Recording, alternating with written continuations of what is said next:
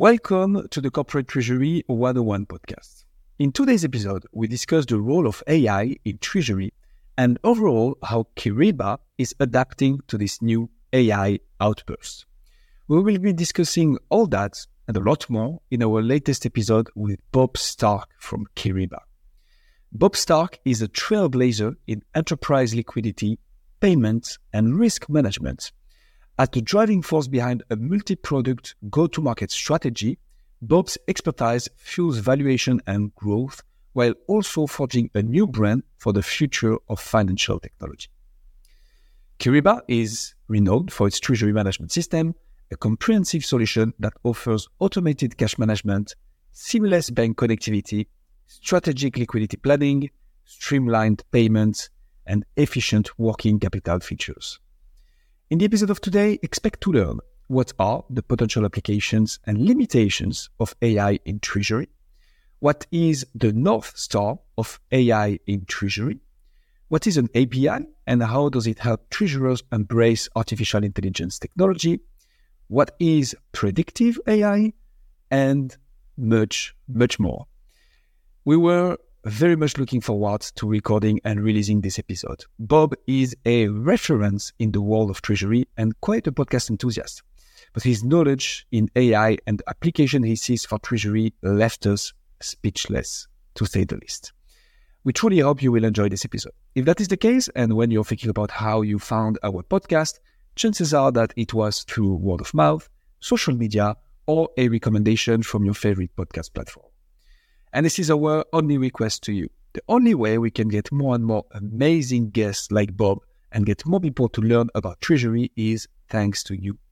So if you enjoy what you hear and maybe learn a thing or two, please consider following the show, leaving a review, or sharing this episode to help others discover it too.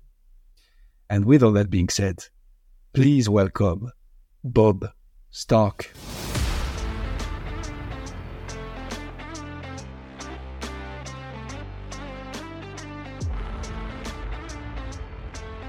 Bob, thank you so much for coming on the show. So, we want to touch on AI in Treasury, uh, something that is a huge buzzword in the world at the moment, and it's only a matter of time until Treasury um, also joins the hype of this revolutionary technology. So, could you take us through what are the existing and potential use cases of AI in Treasury at the moment? Like starting at, at what's actually done today, but take it like as far as sci-fi will let us imagine Treasury could ever reach with AI. like the way you asked that. I, I, there's a lot of people that have a new imagination based on the proliferation of generative AI and Chat GPT over the past year. But before we get to all that fun, let's go backwards a little bit because the origins of, I say AI, I almost want to say AI in quotes. I hate it when people do that, but I just did it anyways. AI, almost its origins in Treasury really go back to what is really rules based automation. And it's the whole quest to how can I automate more of what I do today? So we've seen some of these burgeoning technologies like RPA, robotic process automation, which dare say some people call AI. A whole different conversation on that, but we'll just say for simplicity, we saw a lot of organizations look at what can I do with RPA to effectively connect systems, processes, even platforms that weren't connecting already. So that's where we saw where vendors were maybe doing it. You had maybe your SAP and Oracle and you didn't have a connected ecosystem. And as a result, what happened is that you needed some sort of additional automation. That's where we entered things like RPA. You would have IT groups that said, oh, here's a bot. And then suddenly Treasury started having access to bots. And then we saw this wave of RPA enter in Treasury. Very positive thing. Like, I don't say anything bad about that, except that it's not AI. And so you would find these bots could only do what you asked it to. Now, maybe it can log into SAP or Oracle, find your perfect accounts payable or accounts receivable aging report, something you could use in your cash forecast, create that file export, be able to then make it available to your treasury system, have the treasury system, either its API or some sort of custom routine to import, process, and then view. And that series of steps, RPA was really good for, but we all know with dumb automation or programmatic automation, it only will do what you tell it to do and it's not able to learn from anything certainly wasn't able to do anything with that data that you weren't able to predict So take from that, we'll call it the very far left of the AI continuum, my opinion, off the continuum, but some people will say it's the very far left. We get into more machine learning. And machine learning, it's been around in Treasury, I don't know, I'm going to say five years. I'm sure I got checked by someone that says, no, it's been six and a half or seven or eight or whatever. But let's just say it's been five ish years. And in its very infant state, in its early state, we were seeing it for very structured data. So, data that was very organized and allowed us to make very simple conclusions, such as let's look at accounts receivable as an example. Here's what accounts receivable data, like here's what their, our ERP system said in terms of our AR. And we think, hmm, we can probably do better than that based on some of the history and clearing patterns that we knew about in Treasury, such as this customer doesn't pay on time, this customer doesn't pay in full, they short pay, or whatever sort of things are going on within the receivable side. As a result, we may make some adjustments over the clearing date and the amount from a cash forecast perspective. We may say it's going to happen different time and it's going to be in a different amount. And as a result, we make that slight adjustment to our receivables forecast. That's something that's existed for handful of years now, and it's basic machine machine learning. Nothing wrong with it. Like even today, you ask a treasurer, and we could, and they will say, "Oh, I don't have that. That sounds very interesting." Like it's still a little bit of new age. And I think, you know, this goes to your question of what are we seeing today? Well, we're seeing some technology that has been there for a little while, but we're not seeing it fully implemented, even for that basic use case. Now, let me throw another use case at you because cash forecasting is it's almost too easy. Let's talk about fraud, payments fraud specifically. In payments fraud, the way that we like to compose, I like to call it a, a payments journey. So when I say a payments journey, what I mean is that it originates, whether it's Treasury, initiates in the AP system, you know, Oracle, SAP, NetSuite, Microsoft, wherever. It's initiating somewhere. Then there's a journey for it to get to the bank. And yes, some people will say, oh, it doesn't need to go to a bank anymore because there's a variety of different, you know, we'll call it payment networks. Fine. But in the end, we'll just call it simple ERP to bank. In that ERP to bank journey, there's a number of things that need to happen. One of those is screening against a set of rules or scenarios that you want built in to your, we'll call it compliance or governance process into that payment journey. So the examples, these aren't AI related, but they're just part of that payment journey. A lot of organizations like to do sanction list screening before it gets sent to the bank. That's a wonderful example because typically you just let the bank worry about it. But these days, we're finding that there's more of an interest in being able to understand is this payment on a sanction list or is the beneficiary of the payment on a sanction list, yes or no? Same thing with bank account ownership. You know, I want to validate that what's in my payment instruction actually is owned by the vendor that I think I'm paying in the case of a third party payment. So these are just typical things of the payment journey that are very just, you know, check a database, do a validation, you know, use systems like LexisNexis, Giact, et cetera, that most treasurers are pretty familiar with. In the AI part, we probably have more of custom or at least more specific scenarios that a customer would have. So let's just look at maybe something as simple as is if it's a duplicate payment, maybe it's the same amount in the same week, we should probably pull that out and have a little check you know, just a little, put a little quarantine, uh, have a review, and make sure we actually have human eyes on it as opposed to just processing in a machine automated way. There might be other things. So let's just say we had a normal, regular type of payment sequence. Maybe it's weekly to that particular vendor or it's monthly or whatever the sequence was. And what we're trying to do is say, if there's anything outside of that scenario, like perhaps it's just, yeah, it's this week's payment to them or is this month's payment to them, but it's just a little bit more. Maybe it's double the amount. Maybe it's 50% bigger, whatever the threshold. Some sort of governance around that that just says this doesn't look normal. Now, if we think of AI, we don't need AI for some of those things. We can programmatically like just use rules based to say if it's 50% bigger payment than normal, check it or whatever the threshold might be. Or if, you know, our business typically is in North America you know, Canada, US, Mexico as an example, then, and this is a payment that's going to, I don't know, North Korea, just for fun, then maybe that's something we want to yank out because it's not in those three countries we typically do business in. These are the sorts of scenarios that are very predictable and you can program. What's not so predictable is what I'm going to call it more pattern based. And is there enough about this payment that deviates from prior behavior? And that's where we get into AI at its infant level machine learning, maybe more cognitive AI, like a little bit more structured, um, where we're not actually looking at a certain field. We're just looking at the overall behavior. What we've been able to do is say, we've been able to train it, especially if we've never seen fraud in our organization, we've been able to train this as in, here's what a good payment looks like. Now, we haven't had fraud or we haven't had very much of it. We can't train it what a fraudulent payment looks like. So we have to kind of train it as good, not good, which sounds very double negative, and I totally appreciate that when I say it. But you know, I think we know what we mean there is that it is important to be able to use almost like an adversarial approach, which is a technique in, in, in data and artificial intelligence, to be able to identify what's a not good payment in addition to all of these different compliance checks and rules that I would have put in.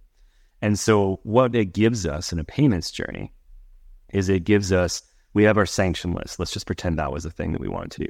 We have our bank account ownership validation verification. We have our other sorts of scenarios, such as we don't pay vendors in North Korea. I'm picking on them today, but I'm just going to. Uh, we also have other scenarios, such as it's a regular payment and this is an irregular, some sort of characteristic, which again are all programmatic and there's a variety of those. Most organizations have dozens of those in their payment policy. Just scenarios that would maybe be something we need to look further at. And then we add on that layer of artificial intelligence to identify in total, but also in general, which I think is the bigger important piece here. In general, does this align with the types of payments and the behavior of those payments that we're typically used to sending? And I like to use this example because it allows us to understand here's examples where we use APIs to vendors like Giact, LexisNexis, Microsoft, all these ones that the banks use as well. And then here's example of rules-based automation, which is very infant and certainly works in a nice scenario, but it has its limitations. And then here's where the continuum progresses so that we actually see the role of artificial intelligence in addition to these other types of technology. I know it's a very exhaustive way to kind of back into that answer, but that's what Treasury needs to think about when we look at what are the use cases for this? How can this help us? You need to understand well, what doesn't it do? Or what doesn't it, artificial intelligence, what does AI not need to do for us that can be solved in different ways to then be very specific about the role of AI for things like payments or cash forecasts? I didn't hear the sci-fi answer though, Bob. I think oh, it was a oh, great overview of like rule-based automation all the way to like you know what we could what we are seeing today and the areas where it's already interesting to implement and then the principally should apply to it. But shoot for the moon here. What's the assume you could have a general ai which i think most people today know is is the north star where ai is trying to go but most people say will never reach etc what could a treasury a department achieve with something as far as that? Or just one step before well, I think we can do many steps. So, yes, let's dive into that. So, if you look at our North Star, I think it's fair to say moved in the past 12 months. Even as, we're going to the recording this, uh, you know, later in the summer, what we saw at the end of 2022 was this rise of ChatGPT.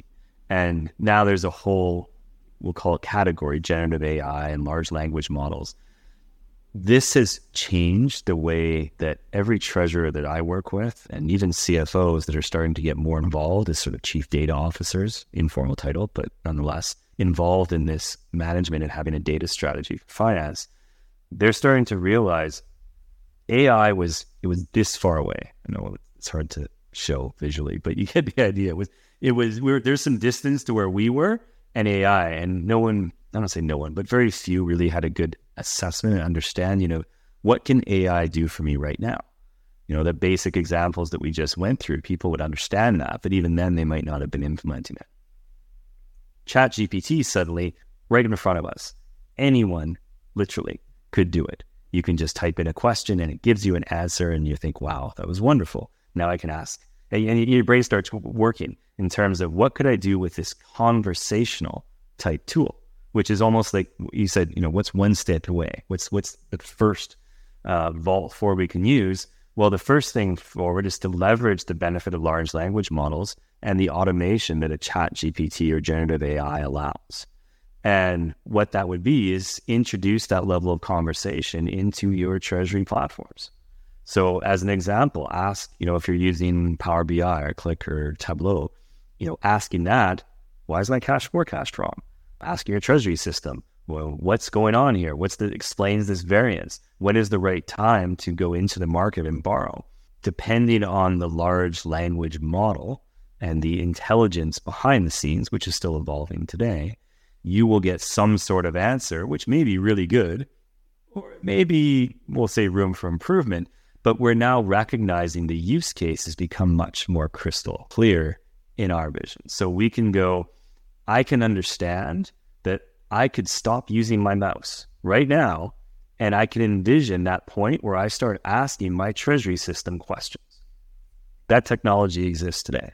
You know, there's tools. I'm not going to go promote anything that I'm doing at Kyriba, but we'll just say there's tools that uh, that allow that to happen, and it's not hard to do using these capabilities.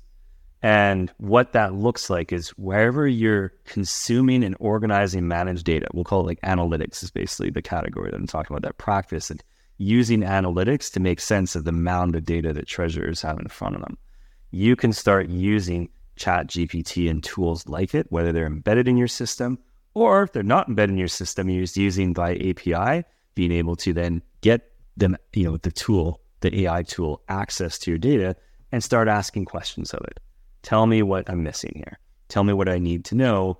Help me find meaning in forecast variance. Why is this a fraudulent transaction? Why did you select this one into my quarantine for further review? You know, these are the sorts of things, never mind just being able to automate and simplify the processing, filtering, and sorting of information. So we'll call that, you know, to your question, what's what's the very next look like? That's what the very next looks like.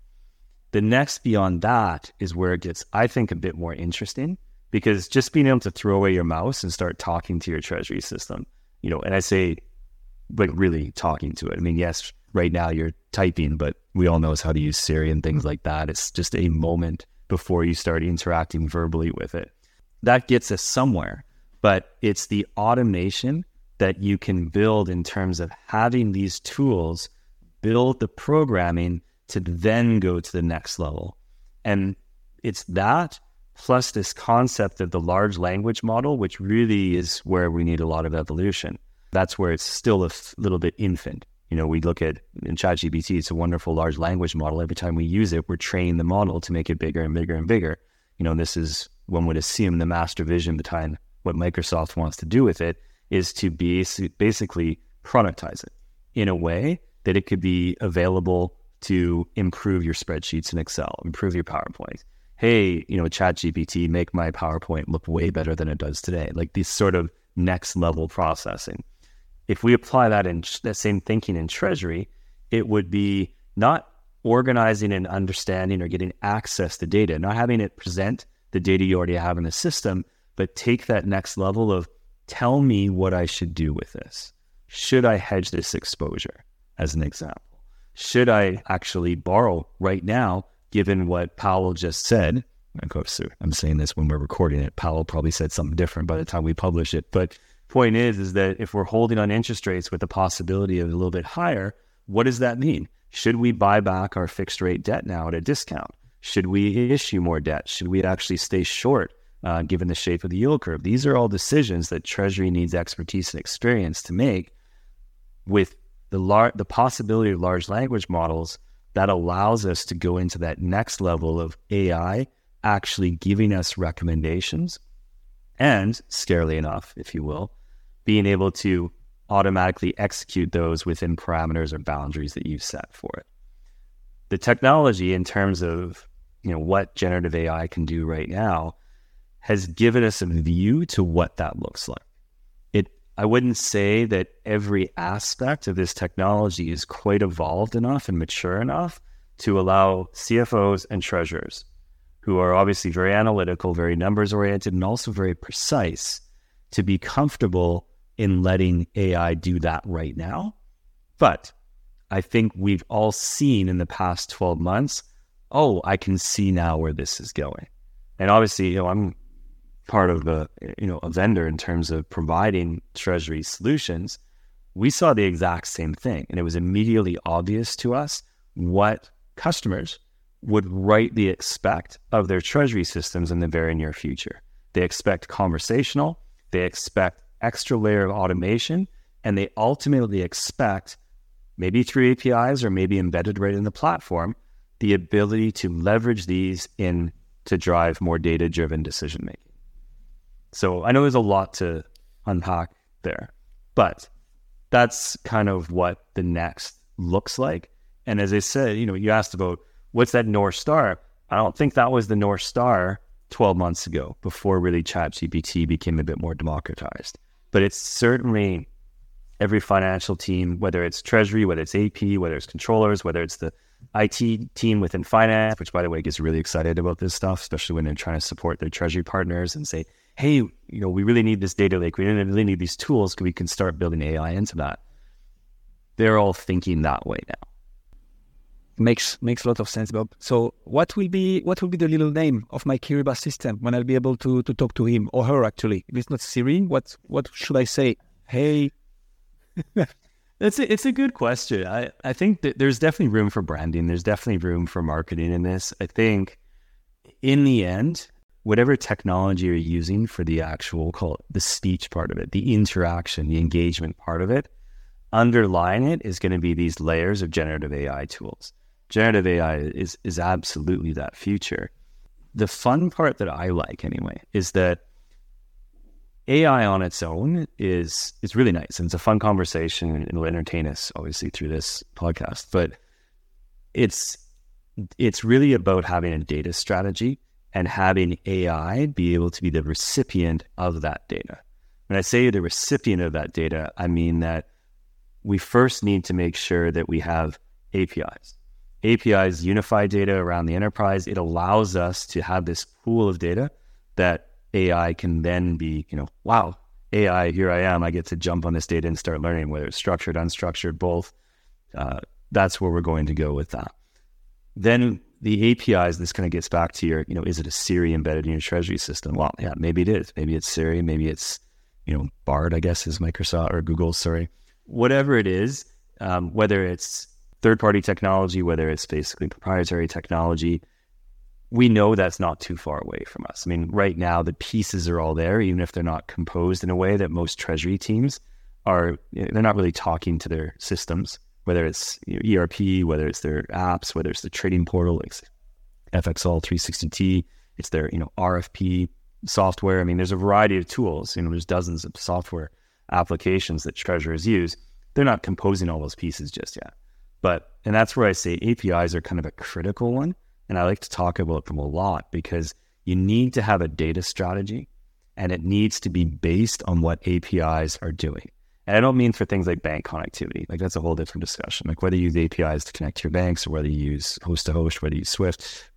I'm not really fussed on that. Whatever the bank supports, what the bank supports. I'm talking about in terms of having your data. I want instant visibility into my cash. I want instant visibility into data surrounding the cash uh, that comes from other parts of the organization. And I want that as a single repository so that I can ask the questions I want to ask either by voice, typed, using your mouse and keyboard, whatever means you want to use. So I can actually decide here's what I want my algorithms, my artificial intelligence to learn from. APIs are the critical thing. If you don't have APIs, you don't have all the data you need. You certainly don't have it instantly enough to start having any sort of, I'll call it real time treasury processing. You're going to be embargoed if you're not getting enough information available to you. So the actual you know pieces of it, Kyriba's platform, I mean, I can just say right now it'd be called Kyriba, but and whatever we embed is going to be called Kyriba something. But candidly, there's no reason why you shouldn't be able to use third party technology. Like every app that exists um, you know, Treasury is its own little ecosystem, but in fairness, it's part of a composite technology that surrounds the ERP as well. So these these composable technologies, you're going to be utilizing third party things. Like you're going to use the equivalent of a Siri or a Bard or something like that. You're going to use algorithms that are not completely provided by the vendor. You're going to use those through API as part of your journey. you know, just like we do on the payment fraud side. You know, the examples where we talked about the payment journey. One of those, you know, I mentioned like Giact, which is a very popular platform. Um, you know, early warning. That's the one that is going to be utilized uh, by, by banks and probably by a lot of corporates. API needs to make that happen in a real time view. So APIs are going to provide some elements of this technology. There's going to be IT groups that say, hey, we got our AI strategy all figured out for you, Treasury. All we need is to make sure that the Treasury system, the Treasury platform, is API, like open API, so that we can make sure that all of this scripting is happening.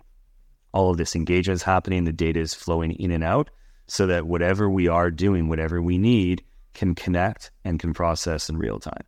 That has to be the minimum base level standard.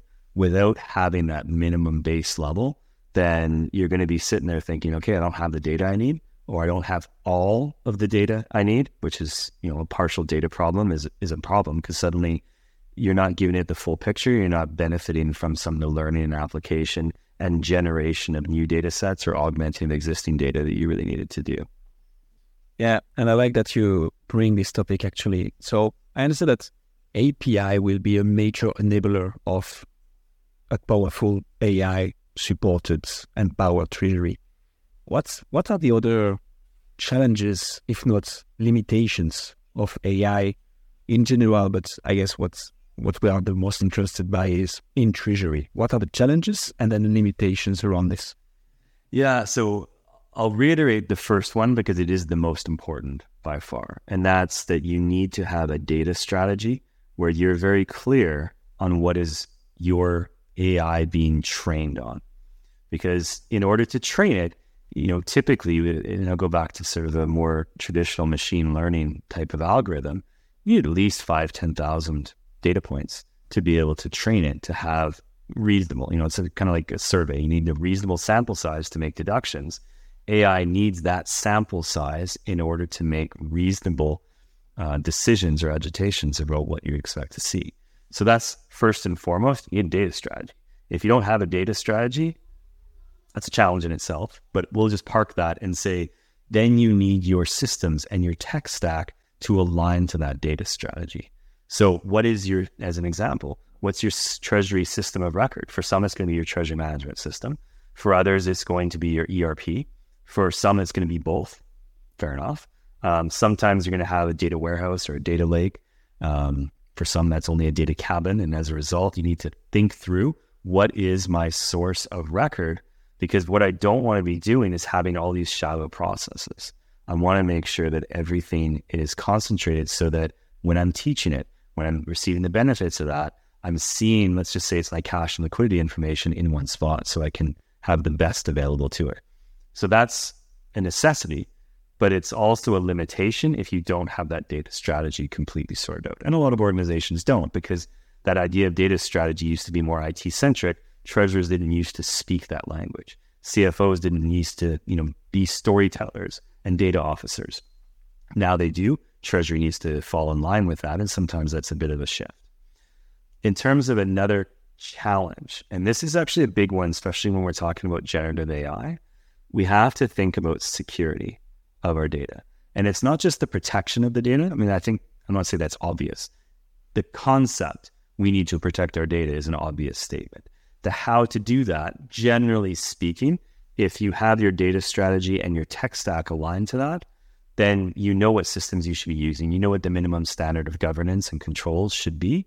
And you have, you know, we'll just say the audit and controls to ensure that this aligns with our governance and our compliance internally. Presuming you have all that set up, that's not the security that we're talking about. If we don't have all that set up, we're definitely needing to have that conversation. But if assuming that you're checked off on that, then it's around the security of the information. And this is where ChatGPT and tools like it, generative AI, they have a ways to go before, maybe not ways, that makes it sound like it's years. They have some room to grow. We'll say it that way. I want to put a timestamp on this one, that we need almost closed language models. Large language models, by definition, are more open. If you use, say, Chat GPT, tell me a treasury policy, tell me you know, what I should do for disaster recovery or business continuity. And it gives you an answer. Maybe you feed a little bit more information to get more precise answer. You are helping, you know, build that large language model, rightly so. You know, this is OpenAI. It's that name for a reason. It's open source, right? So that which is fine. Nothing wrong with that inherently, except that the moment you want to start feeding data into it, a lot of treasurers have recognized or been told to recognize that maybe this is a little bit too sensitive information to give this tool, which can then integrate it into its overall data management processing and advice that it gives when you ask it questions. Like, what is a good cash flow variance, as an example? What is the right level of balances to hold in my accounts? How do I optimize, you know, earnings credit, even very American concept, versus what I need to invest in money markets? Like these are the sorts of things that ultimately you would expect to be asking your AI model, but you almost don't want to disclose too much. You don't want to be saying, well, we have this much cash, which may not be publicly available information, and give me the right strategy to invest that that's where we need a little bit more security around the data so that we feel comfortable that what we are asking it is still privately held. And we're not quite there yet. So, as an example, I'll give a very Kyriba centric answer. We use ChatGPT for a lot of different things. We obviously play with it in our in our dev environments in a obviously a very controlled way. So we're not uh, letting it access client data or anything like that. All sorts of the, the right walls exist. And so we play with that to understand what is actually happening here so that we're very conscious when we fully integrate that in the production world that we've set the right parameters, set the right expectations, and communicate how it works. So we'll just call that, we'll, we'll call it our sandbox area. What we don't do with ChatGPT is any sort of privileged information never sees that tool yet because we don't feel confident that it's ready for that. And we don't feel confident in terms of how that data gets used. Anything that's public facing. So, as an example, like our marketing team will utilize generative AI ChatGPT for translations, and they're fantastic for that. And so, as a result, those translations, uh, because it's stuff that's publicly available on our website, no concern if they say, "Oh, that was a wonderfully bitten, you know, written bit of text," let's just use that next time someone asks about how to translate, you know, this to Spanish, German, or French. These are the sorts of things you almost have to expect that is part of the public domain. And that's why I say when I say security, it's not just can someone hack into this flow of information from system to system. Um, that is important, but it's the what happens with my data. Do I actually cede control of my data? And am I comfortable with what that may or may not look like until there's more maturity and more uh, provision around that aspect. So that's probably, I could probably say it in different words, but in the end, data is important and we need to be sensitive to it and we need to understand what that's providing for us. Can I, can I challenge that a little bit? So you, you mentioned that um, AIs, we'd be able to ask it questions on policy. What should I do with this? And, and what's the right way to address this? Even humans answering that question are often just providing an opinion, right? Different treasurers will come up with different strategies for the same uh, industry, for the same company, even, uh, or for different roles, right? It's it's usually opinion based as well. Um, how good can AI be if humans can't can only provide an opinion? What do you think of you? Well, that's could do it better. That's the question. They have access to more data. Is is this advice, uh, which is the world that we're wading into right now, is this better? I mean, it, it's not even a treasury question specifically. It's more of like, I'll just use the translation example. Does it do a better translation than, let's say, into French or Spanish than someone that's native speaking able to do? Well, maybe, maybe not. I mean, it takes an aggregation of, we'll call it opinions, and generates an output based on that. Is that better? In the person's judgment, maybe yes, maybe no. I look at it, you know, my French is fine, but not perfect by any means. I'm not a native speaker. So I look at that translation, I think, no, that's pretty good. Uh, that'll work. Someone that natively speaks that will say, oh, no, no, needs to be this instead of that. Same thing with a treasury policy. The way that I would look at managing uh, excess cash is I might have a much more conservative view in terms of retaining uh, cash balances because I don't trust my forecast. That's going to fuel the way you look at maintaining cash in your accounts. It may the way you look at cross-border payments and the ability to fund pools um, around the globe, and your ability to do that at speed and mobilize that, and maybe it didn't work one time, you know, a couple years ago, so you're a little biased by that experience these are all things that form our opinions of what we should do. What we see right now is that this offers an opinion. I liked your word on that. It's a recommendation, it's an opinion that you can choose to use or not use. And it's just the same thing, right? You can have it write an essay for you if you're in college. You can choose to use it, maybe at some risk potentially now that people are onto that. But you can choose to use it or not. Same thing with the translation, same thing with the data, same thing with a, any sort of interpretation, whether quantitative, empirical, or more, we'll call it language based. That is the biggest question. Do I want to rely on this output? We're early on in you know the ChatGPT generative ai large language models very early these large language models i mean openai came out they said well they were only current to 2021 um, now they're becoming more current because we are basically updating it for them. You know, good on us. they should be thanking us for it as opposed to charging us. But point is, is that that still it's just an accumulation of information that gives you maybe more of a socialized response. You may not want the socialized response. You may want it as a, hmm, that's interesting. You know, just like if you read something on Twitter or X, you know, about something very contentious. I may not like what everyone's saying. I may not like what the aggregate answer is. I have my own opinion.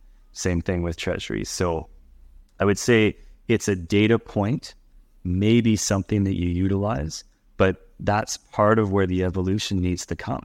That evolution needs to be where we know what its role is. We are confident in the data that it used to get to whatever conclusion, whether language conclusion, like a advice, recommendation, or maybe a calculation. And we need to then understand exactly how do we want to use that? Do we want the full scope of automation? I mean, to your point, we could automate everything, but do we want to? Is that safe? Does that align with our opinions and expertise around what the governance should be?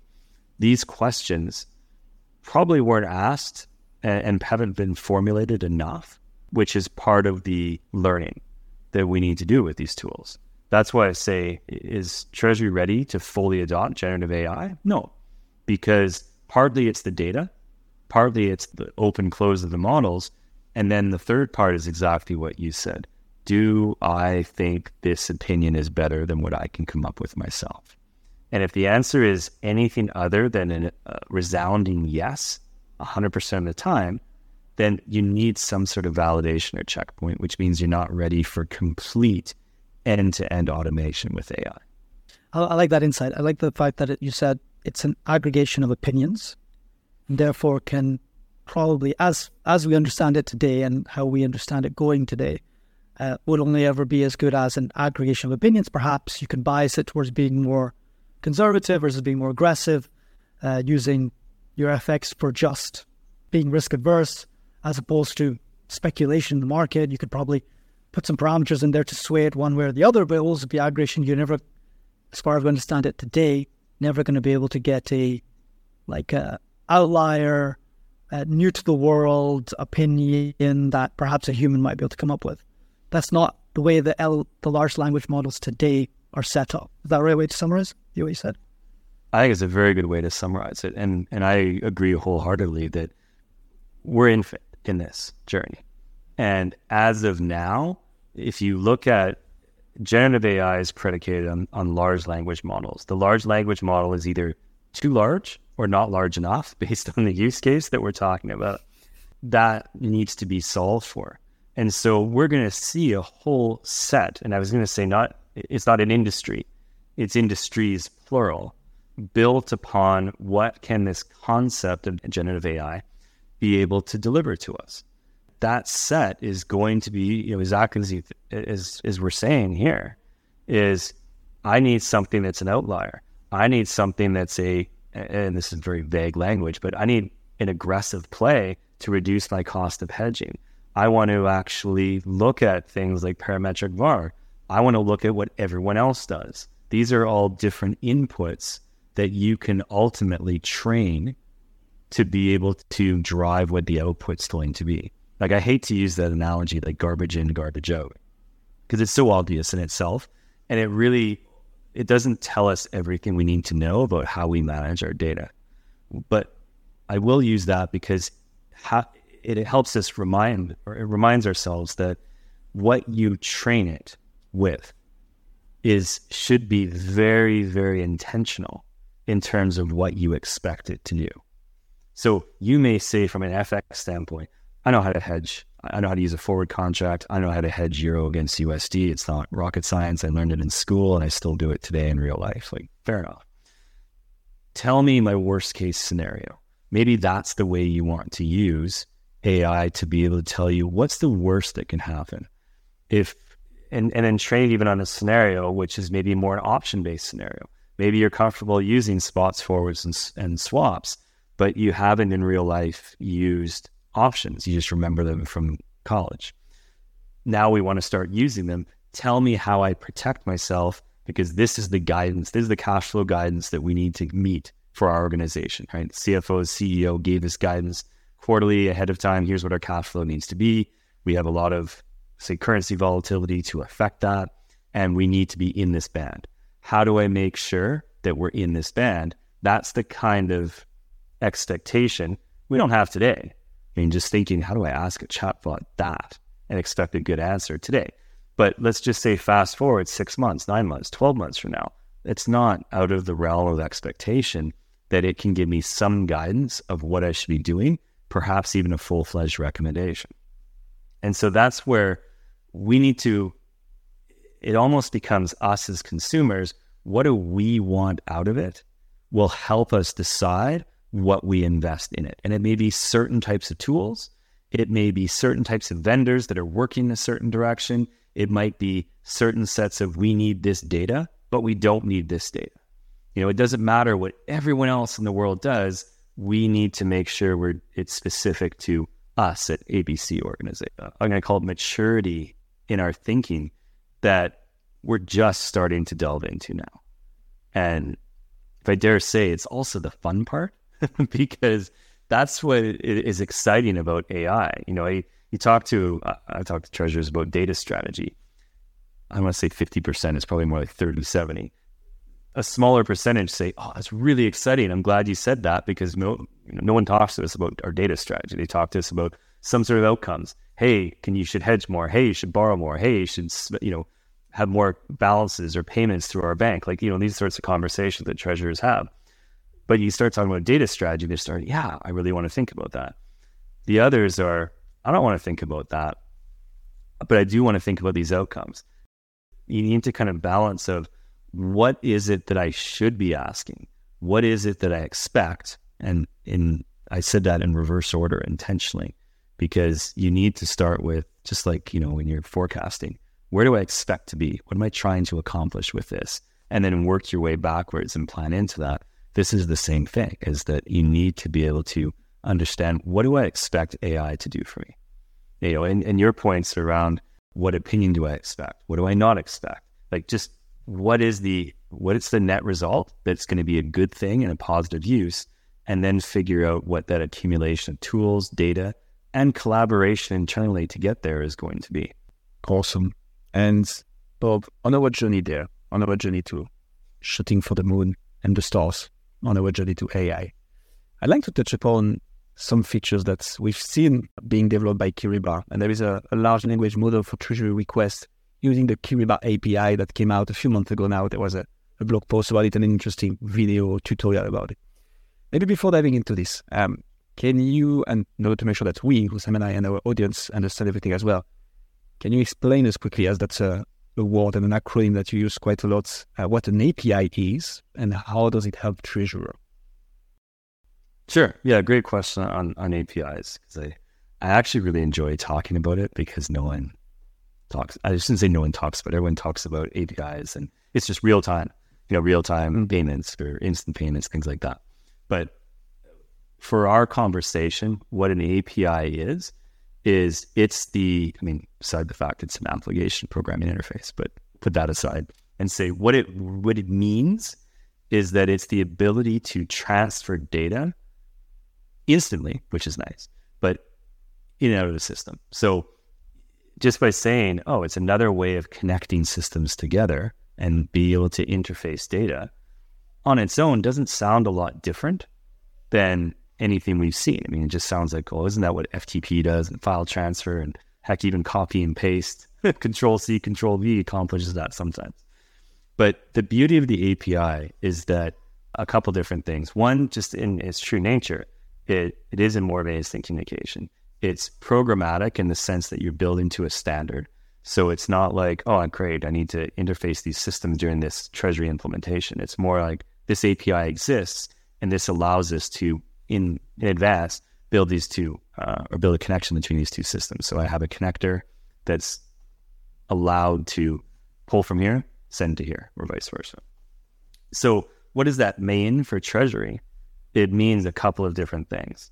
One is that if your platform, and this is more of a Kyriba context, if your platform is open, when I say the open API, basically means that you have published API specifications for all these fields of information within your platform. So that someone, whether it's third party, whether it's you as the vendor, um, whether it's another vendor that you want to work with, um, so it could be consultant, it could be vendor, it could be yourselves uh, as a provider, can build a connector to something else. So, for example, like if we're talking the banking side, you know, whether it's B of A or Chase or HSBC or there's obviously a lot of banks. I'm not going to go name them all to make everyone happy, but you know, all they all publish. Uh, I shouldn't say they all. There's a there's a percentage of them right now that publish API which someone like a Kyriba can go and connect to more of them are coming online. And so you know, by the end of 2023, it should be at least 50% higher than it is right now, double that for the year after, et cetera. Like this is good adoption. So they've published an API. We build a connector and it automatically pulls information just like a FTP script did, just like if you were over uh, Swift that, same sort of thing. Then that same API concept applies to the ERP. We already connected to the ERPs using file transfer. This allows us to do the same thing, but more on a pre-built and more instant um, and secure basis. So let's just say it's the same thing, but a little bit better. In my opinion, anyway, the real value comes is where we start opening up to all these other use cases. So when we talked at the start of the conversation about payment journey, being able to add all these different apps, third party apps that have nothing to do with us, um, maybe nothing to do with a bank. They're a fintech that came up with a great idea of I want to provide maybe additional analysis, provide AI. I have a cool little machine learning or uh, generative AI algorithm that's very good that treasurers want. I want to be able to you know check sanction lists, whatever it is the, the scenario. The API allows that third party, almost a marketplace ecosystem network to build out.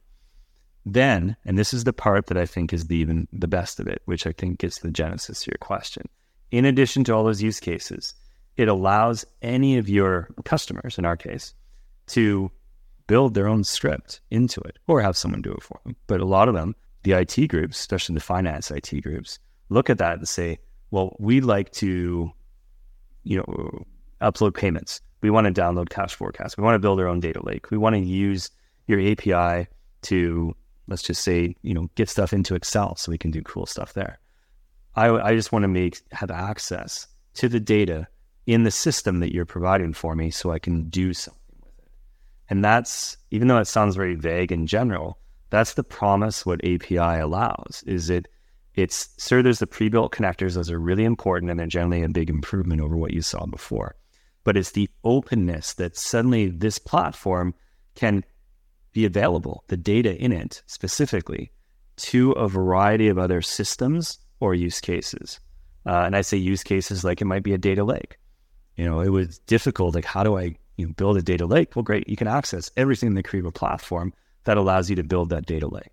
And then from that data lake, well, you can do all sorts of fun analytics, uh, cutting and slicing. You can train it for certain uh, use cases for AI. There's a lot of different stuff that you could potentially do on your own now that you have open access to your information. I know when I say open access, it sounds like open banking, but There's a reason why that word is used, is because it suddenly allows you more, I was going to say open access, use that word open too many times, but whatever, we'll go with it. It allows you that access of your own information that you can either have something done for you more easily or you can do it yourself. And there's this element of self service to manage and utilize and leverage your own data and be able to do more things with it. So, to answer your question on APIs, that's it, it means all of those things. So, it's connectivity to banks, connectivity to ERPs, connectivity to third party applications, which didn't even exist before APIs. And now, obviously, connectivity to your own ecosystem and your own data environment. So, it's all of those things, which why does it matter for AI? It goes back to that data strategy you don't have a data strategy until you actually have your data. And APIs are the critical tech to be able to get to that. And then that's why, obviously, from our whole development, then we can, you know, once we have that, then we can start building fun things like integrate generative AI into our applications, um, utilizing APIs, be able to then use an Excel add-in um, that allows you to then just play like, hey, ChatGPT, do something with my data if you want to do those sorts of things the open API allows you to do those sorts of things. Awesome. And Bob, maybe you already answered it partially, but let's say I'm, I'm a complete newbie in AI. So please break it, break it down for me. If we merge this technology, this tech, the API, with LLM, and let's take the use case of Kyriba for now, how, I mean, can you tell us a little bit more about what it is, how it has evolved since? Because it was a few months ago, so maybe it's something completely new and even better now. But like, how do you marry this LLM for treasury requests using the Kyriba API? How does it work? Yeah, it's actually there's two pieces of this to make it very simple. It's still like a, uh, I would say early days um, because of those restrictions that we talked about. Large language models are still, you know, we're saying we're saying they're either too large or they're not large enough. In the case of treasury data, because treasury data is very sensitive. It's almost too large, too open. So in in a sandbox environment, we can do anything. Um, and I say anything as in you can immediately have that engagement. You know, when we first talked about, oh, what ChatGPT is ask it a question, you know, type in your keyboard and then, you know, access by voice. You can do that with your treasury system. You can do that right now. The challenge is, is that many of our customers, as we worked with them, expressed the exact same question that we went through a few moments ago. Do I want my information exposed to this model in its relatively early adoption state? And the consensus was no. So we're not doing that yet. Capabilities there can absolutely do it. You want to throw away your mouse and your keyboard and start talking to your treasury system? Yeah, we could support that today. And that's the kind of thing that you were talking about. APIs allow that to happen the AI embedded into that environment, it works. Beautiful thing. It's a lot of fun to play with. But in terms of production, production needs more maturity in the technology in terms of the large language model and the security and governance around the data in terms of do I want, like as an example, do I want to ask the simple question, why was my cash flow variance this high? Or am I going to meet my cash flow targets with the dollar doing what it's doing in the currency markets or the euro doing what it's doing? Like these are the sorts of things with rates, with eh, bringing in some external data, bringing in some internal stuff. Do I want the large language model to have that information? Overwhelmingly, treasurers say not yet. They're very excited about the automation. Yes, I want to talk to it. I still want to ask it questions. Yes, I don't want to have to click on reports and dashboards and be able to lasso that information be able to drill down three levels because the CFO is asking something. I'd rather just, hey, CFO, ask the treasury system your question directly and it answer. That's what I want as a treasurer. But I, I'm not quite ready for the exposure of information that is required to allow that to happen. So I've seen some examples in real life where people have built ChatGPT into it. I've also heard from the same people that are exposed to that to say it seemed like a little bit too risky for us in treasury, we're not in the business of adding risk. You know, not as a vendor, not as a treasury professional. We're not at that point. There's some parts of the organization that absolutely take on risk. Very normal. In Treasury, though, we have to, as we know, mitigate risk. You know, like what are the three things we do in Treasury, right? We see, right? We want to see everything, we want visibility.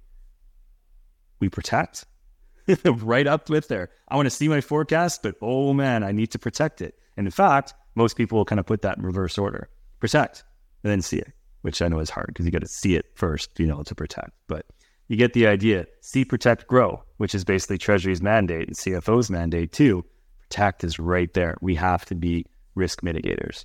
And so as a result, it w- as the technology evolves, it won't be long before everyone can have this as a reality, as a mainstay. But it's not there yet. And I look forward to that because it's a lot of fun.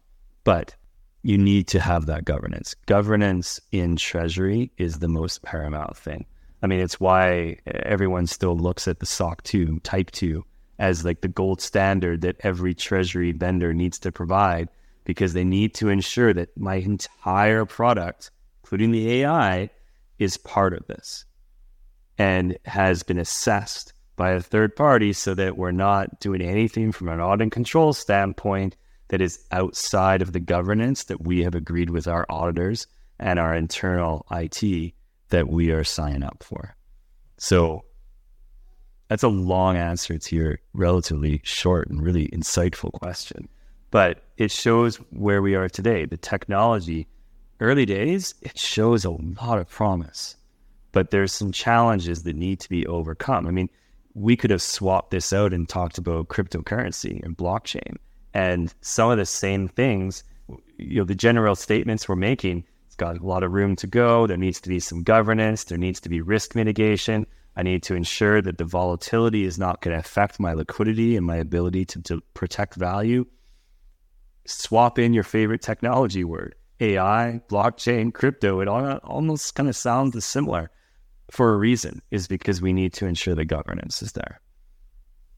So yes, we're having a great time you know, playing with it, and we love doing that. The AI that we've introduced into our platform is very controlled, and it's also you know organically developed by us, so that we're in a position where we can provide complete assurance to our clients that there is no risk being added.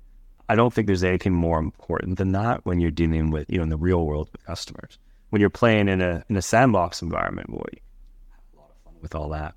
But you just need to be mindful of the bigger picture and holistically, what is it that I'm signing up for?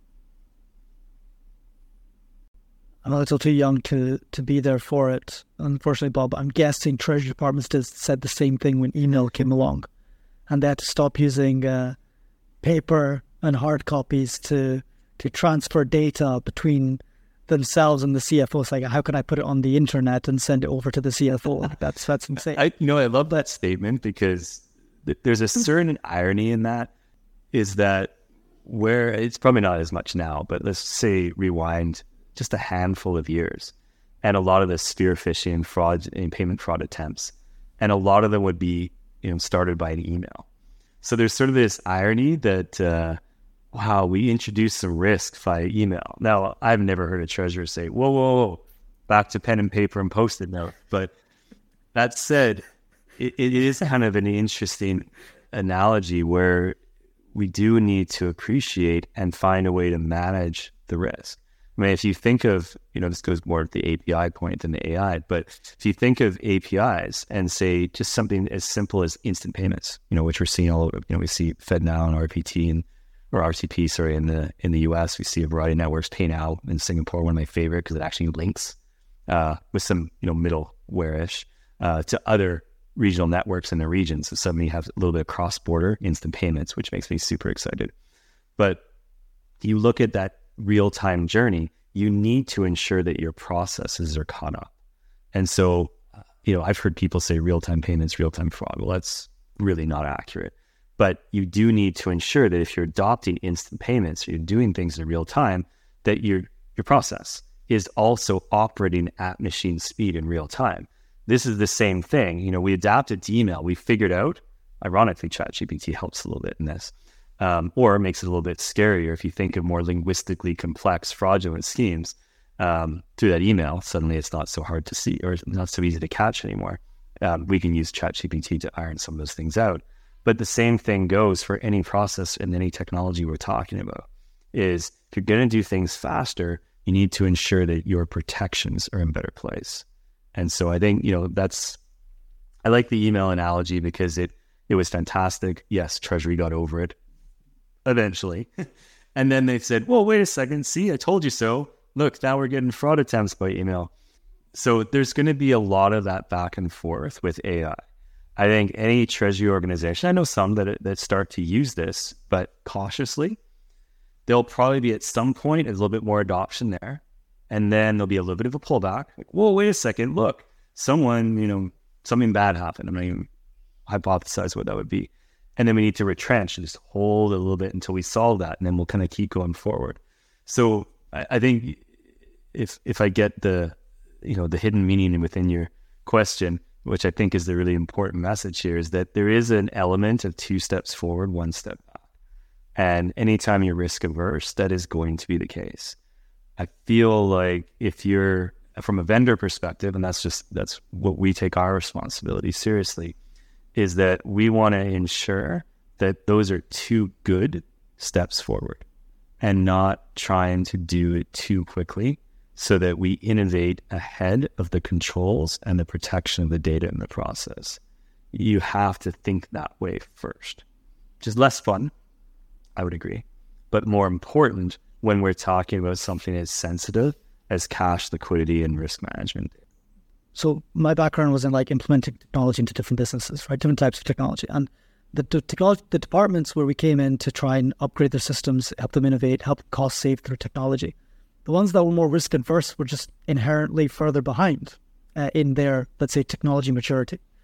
And the ones that were more risky, perhaps they had a few more big collapses every now and then, and there were some big whatevers. But over time, they became much leaner, much faster and became much more efficient in, in a lot of ways and safer eventually also. Treasury being inherently a risk avoidance department within the company. Well, do you think it will always be a little bit behind? Will like will AI penetrate treasury last in the in in the modern company or it's a good question. It's I don't know if it'll be last. It won't be first. which is maybe maybe the answer you're looking for on that. But it won't be first. I don't think it'd be very last because I can definitely think of some laggards that are more risk averse than Treasury. But it's a point that's well taken. I mean, I've been in this space for 25 years and I've seen everything that you just described inside and outside of Treasury. It's a perfectly placed observation because you need to have some trailblazing. You need to be able to put something a little bit ahead to change. You know, the idea of digital transformation. I don't, I'm not sure Treasury still calls it DX. The rest of the company does, but I think Treasury still calls it transformation because it just sounds a little bit more formal that way. Because they're not necessarily evolved to absolutely go all in on a transformation of process. I mean, I look at something as simple as cash forecasting. I'd say 50% of cash forecasts are probably little changed from what they were a decade or two ago. And forget the two decades ago. Let's just focus on the last 10 years. What's happened in the last 10 years in terms of availability of information, the ability to connect information, the volatility in the market? I mean, all of us have probably seen some of this roller coaster volatility over the years, but there's a lot of people in Treasury that never saw 2008, 2009, and have no concept in terms of the controls, the regulation, the rate rising that we saw in the past 12 months, the volatility in the markets. And I know a lot of that's unprecedented. It's been a roller coaster in the past year, but a lot of people have just seen a very flat, constant world in terms of, say, how do I manage my cash? you know, banks always lend money. It was pretty cheap and our cost of capital was always low. Now that's not the case. And, you know, we have the Fed telling us still not going to be the case. you know, get used to it figuratively. And as a result, these are the sorts of things where there is an element of we can't just do status quo.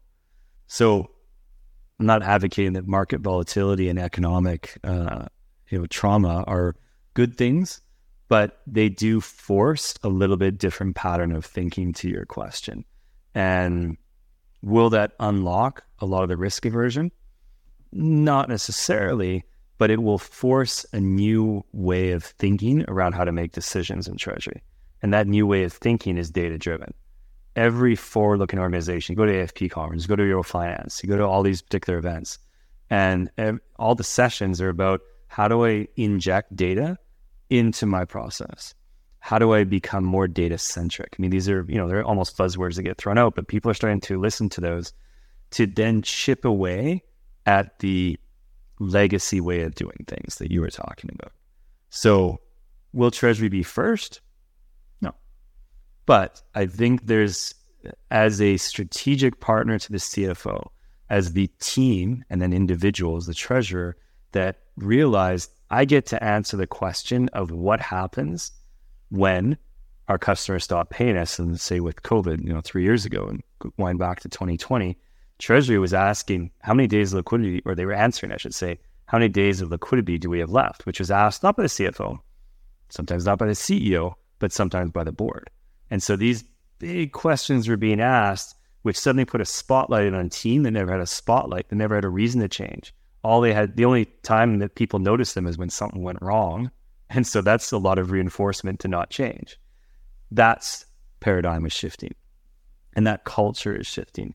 And I see more treasures that grew up thinking, I don't have to do the things that were done before. To be successful, I need to put my mark of transformation on this entity and organization. So, yes, I see a shift, but not a complete abandonment of risk aversion. Risk mitigation will always be there, even when it comes to technology adoption. And that's coming from me on the tech side. So, my, my wish is that it's a little bit different, but we'll get there. Bob, thank you so much for that. That makes a lot of sense. When we when we look at most of the surveys um, going out lately, we see that cash flow forecasting in, is one, if not the top priority of the treasurers. And you just mentioned it with the board, with the CFOs, also of the CFOs, and even above there. How can we get AI to power cash flow forecasting when we see that that's the top priority of everybody? So maybe that's where the innovation should be implemented first. What's your take on that? Yeah, no, I like that. I like getting back to that because it's uh, it, it's fun to talk about all the you know what what it should be, etc. But let's talk practically about can I, this help me today in Treasury? And I think I feel like the next twelve months look like this for cash forecasting. Is that there's three things that we need to get better at in forecasting. We need better predictability. We need to be able to generate new information that we may not have today. And then we need automation. It's always automation, right? So we can never have this discussion without the automation. In terms of prediction, here's here's where we're seeing AI. I want to say right now, but it's also a right now going forward. Is the use case is I have information right now. I have data. I say I have a forecast.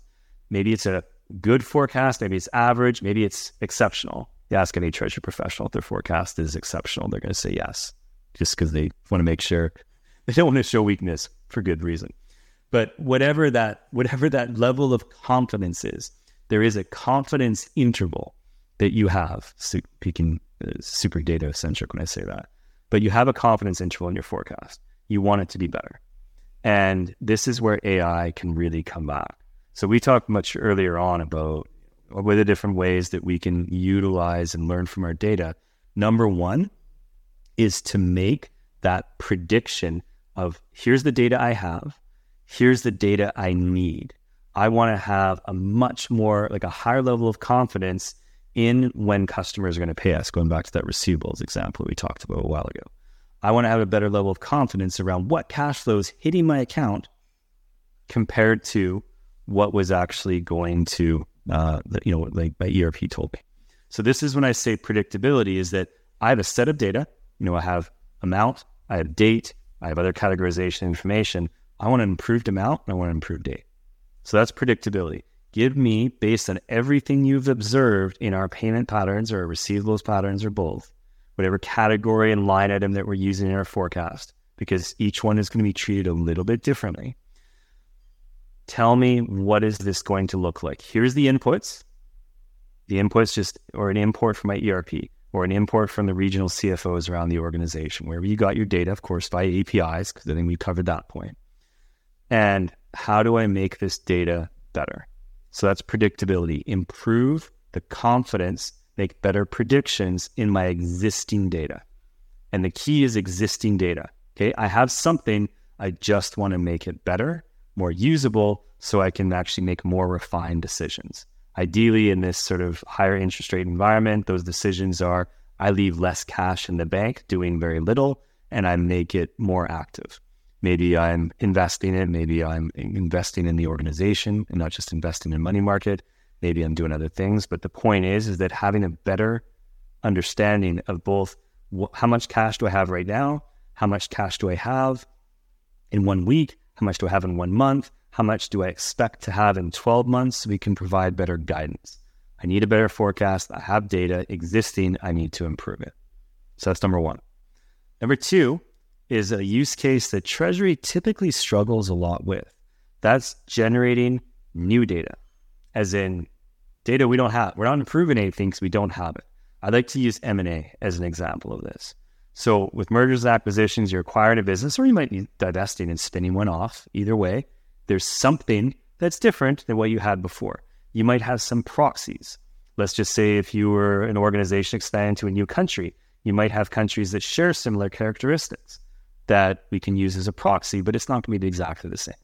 Or you might have, I have sales figures, projected sales figures. I don't have cash flow information, but I do have a relationship in other markets or other years where I could look at the correlation between sales information and cash flow information.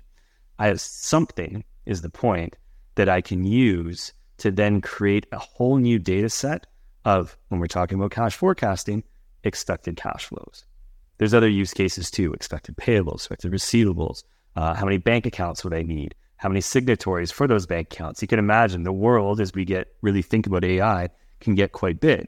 But just for the cash forecast, I want to predict how much cash will we generate from this M&A market entry, something that didn't exist before. AI is perfect for this because it allows you to digest multiple sets of information, including correlations, and be able to spit out and generate something new. And it's a starting point. You know, some you asked that great question before about opinions. It's an opinion quantitative, you know, it's using data, it's empirical, but nonetheless, it's still an opinion of what might happen. You still will want that flexibility to override that and say, excellent starting point. Now we're going to augment it with something else, which is exactly how Treasury behaves right now, anyway. Everyone's cash forecast is a combination of different sources of that forecast. AI is not the be all end all, it's a source alongside other sources. But in this case, it's a source that might be actually a really good starting point in certain scenarios. So that's number two. It's it kind of looks and feels like, hey, I'm just generating more data, etc. But in fact, I'm enriching existing data for better predictive power versus creating new data that I didn't have around the cash forecast or whatever else. Then the third part gets back to some of the stuff we talked about before in terms of the automation how do I, and this is where I love generative AI, how do I automate as much of that as possible? Because anyone that, let's just say, tuned in in the last five minutes of the podcast and they didn't hear that we were talking about AI and they just heard talking about, look at all this data and we're going to predict, we're going to take it from the ERP and then we're going to augment it. And then for M&A, my goodness, we have correlation between sales and cash flow. And their mind just blew up into many pieces because they thought, how am I going to do that? That's why the automation part is absolutely key. That's what's so interesting, in my opinion, anyway, about generative AI is because it offers that us that pathway into much more greater degree of automation. We can basically say, I want to, let's just, you know, let's pretend we're using Excel. So everyone loves spreadsheets, right? I have my data in my treasury management system. I want to extract that into say Excel, could be Power BI, could be Google Studio, could be Qlik. I don't know, it doesn't matter. But I'm going to say Excel for fun. I extract it into Excel and then I do all my little wizardry, otherwise known as AI, to create new data sets And then I bring that back into my treasury management system. I want the wizardry, the AI to be automated, of course. I think we've kind of solved that one. But I also want the extract and the reintegration of that data alongside the other data to be completely automated. So I don't have an analyst spending eight, 12 hours of time making maybe mistakes along the way because we know how that works in spreadsheets. I don't want that. I want this to be a complete seamless process. And that's the key that generative AI completes the picture. And we didn't have that promise before. And so I think that's where, you know, a lot of us could envision like five years ago, I could have told you predictability, better predictability. Yeah, of course, AI is going to do that. I could have probably told you new data sets if we thought about that. Like, yeah, okay, I guess so. I'm not sure how I'm going to do that. Seems like a lot of data to massage and, and make work, but okay, I'm with you on the ride. How do I automate all this? Oof, I don't know how that's going to work. We're talking about thousands and maybe tens of thousands, maybe hundreds of thousands or millions of records. That sounds very intensive. Sounds like a lot of problems. That's the the full circle. The automation is the absolute key to making this a reality for Treasury. Otherwise, it was just sort of, you know, to your point earlier, it's a bit more fictional. It was a bit more, I see it, but I can't touch it that's where the technology has really evolved in the last 12 months to allow us a window of what the next 12 months looks like.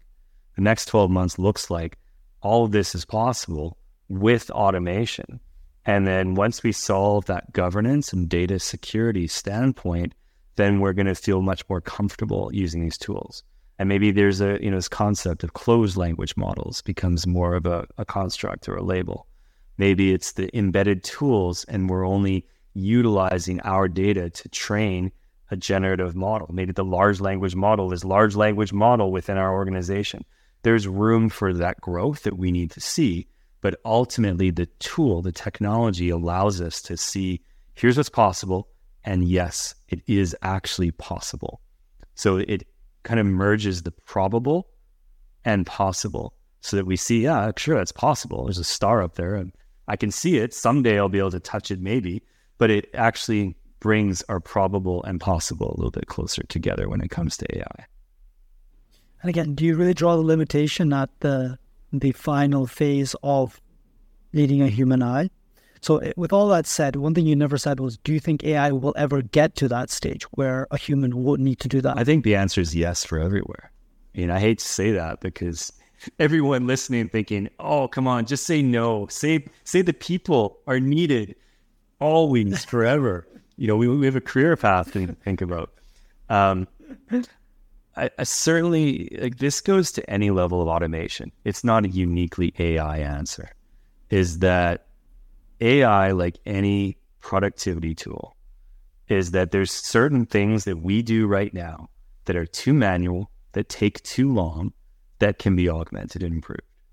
And so this is no different. For a period of time, probably, I hate to say it, I could date myself really easily on this one. And suddenly, you know, the shelf life of our conversation is, you know, 12 months because all the assumptions change. But you could foresee for the, the next five to 10 years that Treasury is highly involved in the input, the creation of the process, and the review and integration of the output doesn't mean that the manual parts can't happen. Like everything I described in terms of basically identifying the data, extracting it, doing things with it, we call it wizardry for fun, and then reintegration of that. All of that can be automated with Treasury still very involved in assessing does this make sense? So for the foreseeable future, and this is where I qualify it, asterisk, foreseeable, because that may not be as long as we think.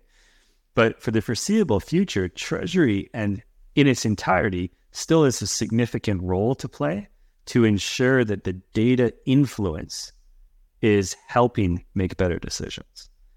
At some point, people will become intermediated.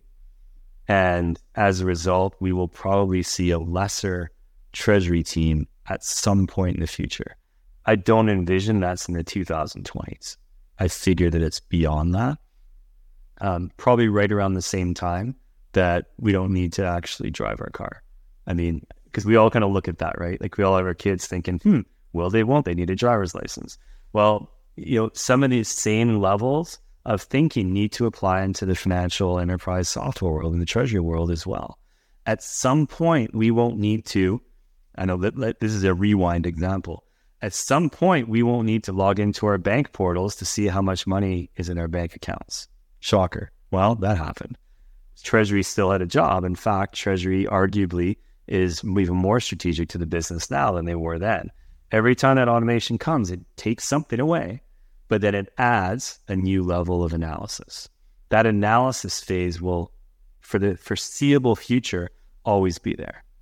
At some point, AI will probably develop, or it'll blow up into pieces and never develop that way. But something will happen that will answer that question of can AI be also the analytical resource?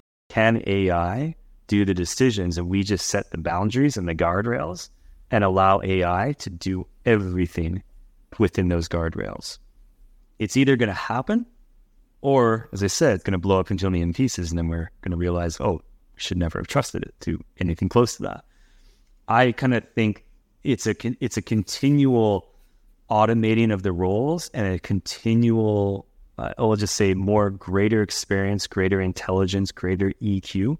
Treasury responsibilities will be the outcome of that, just like it has been over the last two decades. I could be proven wrong. As I said, we might find out in six months that shelf life of that statement is just completely over. But I do feel like we've seen what productivity looks like. We have a template for that we've seen what automation of connectivity and sharing between systems looks like. We can envision what better sharing of information looks like. APIs are much more, not completely, but much more adopted than they were even three years ago. Hasn't changed tremendously, except that it improves the availability of data and transfer between systems and the speeds up some of the processing. What it doesn't do is take people out of their jobs it just repositions them. So I feel somewhat safe that that's the right answer, hoping that I don't get too much flack for say at some point there we're going to be much more disintermediated, but that's not going to be unique to Treasury. Treasury is not like there's other jobs that change well before Treasury does. You know, bus drivers probably have more to worry about than Treasury uh, professionals that are trying to understand should I, shouldn't I do this to protect my cash? Super interesting. So bring us back to then the medium phase, right? Like the treasury professional today that's perhaps looking at their next, be optimistic in five to 10 years uh, on, on the shelf life of their job being AI integrated into their workflow. And we're going to see more and more of that, right? And Kyriba is, is already doing a lot in that in that vein specifically. How is Kyriba guiding its clients towards integrating AI into the workflow processes? Like, can you provide examples of where AI integration has helped treasury operations already or use cases that you see like in the immediate future that are going to become a reality in your plan? Yeah, absolutely. And it's uh, everything that we focus on and that we communicate to our customers and even those that haven't been customers, but we hope might become one. it, it is all focused on supporting their data strategy. And I know I've used those words before. It's APIs, AI, analytics, typically in that order, because we need to bring data together for them. We need to have AI to be augmented in a variety of processes, which I'll get into in a little bit. And then analytics is that key, which is still we can provide much more insight and intelligence about what AI driven and generated data alongside other sources means and what we do with it. So it kind of provides that actionability, if you will, which is so missing in treasurers' lives today. So we emphasize a lot that it's a data strategy and it's making that data strategy actionable. And so your treasury platform should be, you know, it should be doing all of that for you. You should it should be providing the APIs. It should provide the AI either through an API, because there's a great app out there that really helps and, and customers want to have, or just embedded in part of you know the organic development of the platform, and then the analytics to support that, so that you can understand. You know, to the point of what we need Treasury to do, we need it to analyze the opinions that are provided by AI alongside other um, other predictive technologies. So what we're doing in terms of AI specifically is the two use cases that Treasury cares about the most. Cash forecasting, because we talked about that a few times. That's critical. Everything I talked about, that's either there or it needs it's like it's there imminently. Because predictive power, generation of new data, and then the automation to ensure that that is implementable. It's not a great word. I know it came from the implementation side. Can't believe they create a word just around implementation, but implementable.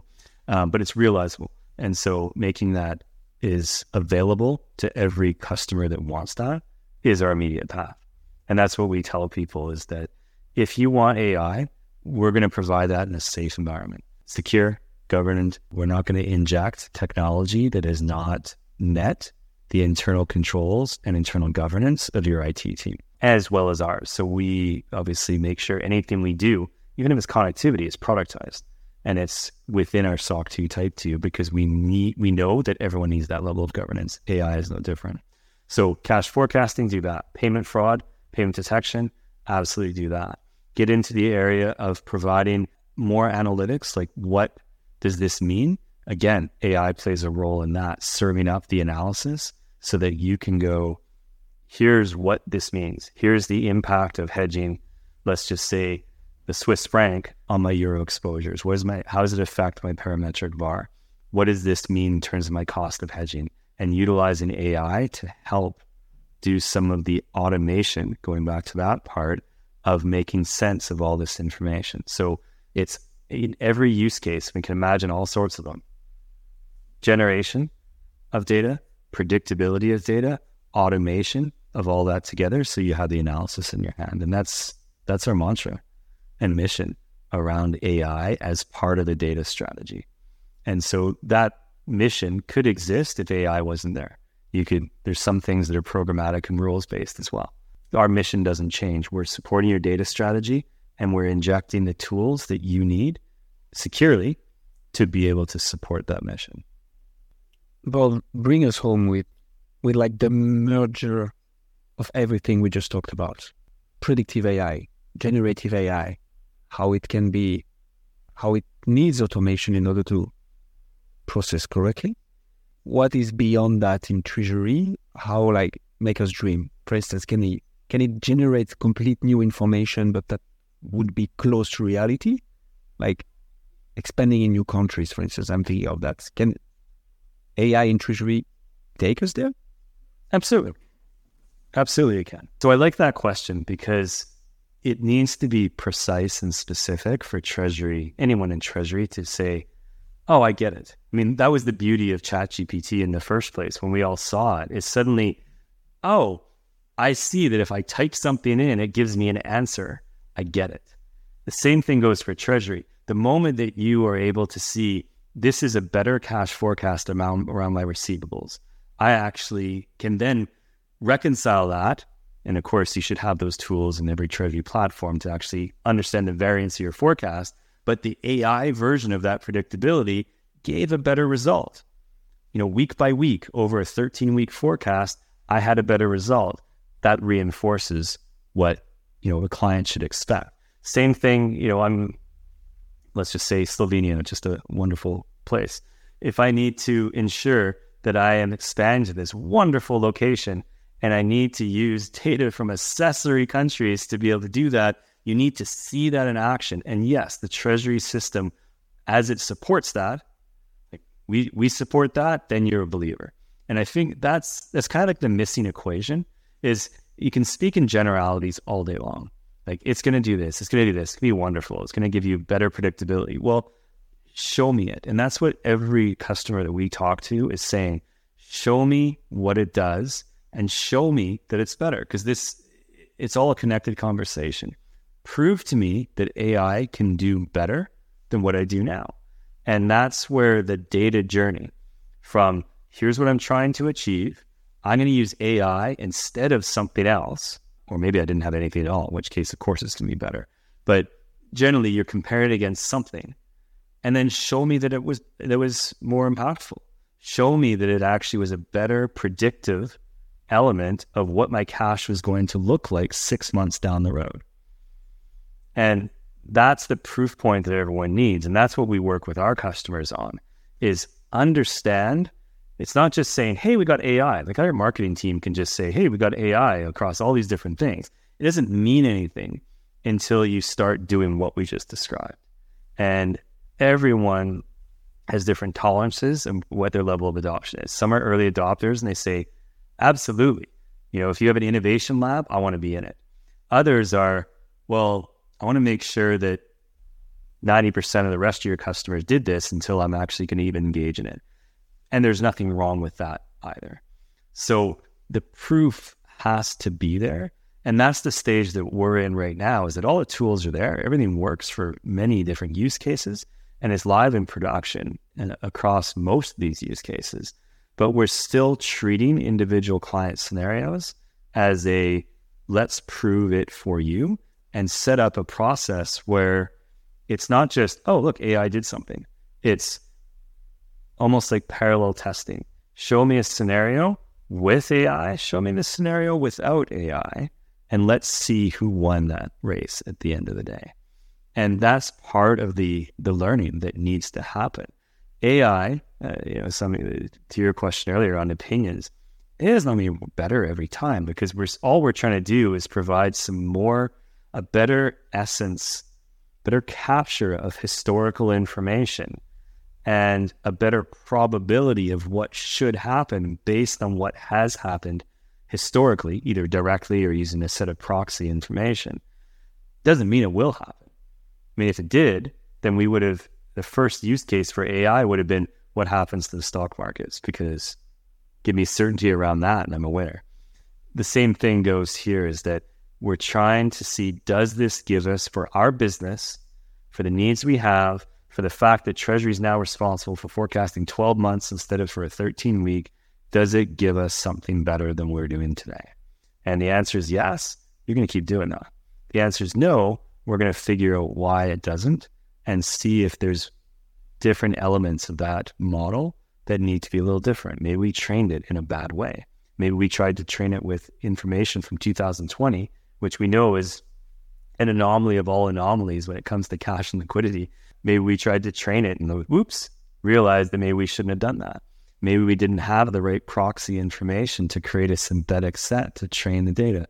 All these are open questions. So when we think of is it just a you know plug and play? No, it's not a plug and play, but it's a tool like anything else that needs to be considered alongside what you have now for better predictability or forecast and to help with those, going to say unique scenarios, but those irregular scenarios where I need new data that I just do not have anything that gives me a good starting point. Well, that was all both a masterclass and also uh, in eye opening and also inspiring. We also have a newsletter where we try to go through all these concepts uh, around AI and treasury and whatnot. But I think you did a better job than we have been for the last couple months. in our writing. So thank you very much for that. And is there anything that we didn't ask you that you would like to share that treasury professionals, and now we're talking about all spectrums of people in their treasury career, uh, tend to listen to this podcast? Is there anything that treasury professionals should know about AI in treasury? They, touched on I feel we probably touched on it, but I'll have to reiterate it is that data is the currency or the commodity that you need to own and manage in order to make any of this successful. And whether it's artificial intelligence or people intelligence, you need to become data centric in Treasury. And for any anyone that sees that opportunity in front of them in their career path to think, ooh, there's an opportunity for digital transformation here. You're probably right. There's a whole source. I mean, just you know, listening to podcasts like this as an example, reading newsletters, you're going to get a wealth of information around what other people are doing uh, sometimes in Treasury, uh, you know, we talked about this a few times, but sometimes that crowdsourcing of intelligence and experience is what's going to push Treasury forward, especially those that have more legacy processes or legacy decision making.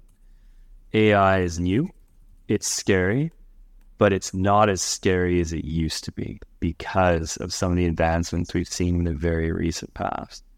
And so, like anything, understand what you need, understand what your gaps are, understanding what your internal stakeholders, IT is part of this, and compliance as well, and audit. Make sure that everyone's constituent in this so that what you do is actually something that can be reused in your operation. And that's where, you know, touched on that governance and compliance and security of data becomes so paramount. So I think be data centric and understand what that means for your organization. And you'll find that AI really can do a lot for you. That's a perfect wrap up. Thank you so much, Bob. If listeners want to learn more about you or Kyriba's AI innovation or treasury solutions, where should they go? Just go to Kyriba.com. We have, I think, a fun wealth of information across AI, across APIs, across data, across anything. So yeah, feel free to visit uh, visit with us, engage with us, come visit us at events, whatever you want. We're we like these conversations. They're a lot of fun for us. Amazing, and we'll we'll tag that and your personal LinkedIn as well uh, in the show notes below. And uh, thank you very much, Bob. Thank you. It's a fun conversation, really. Thank you so much.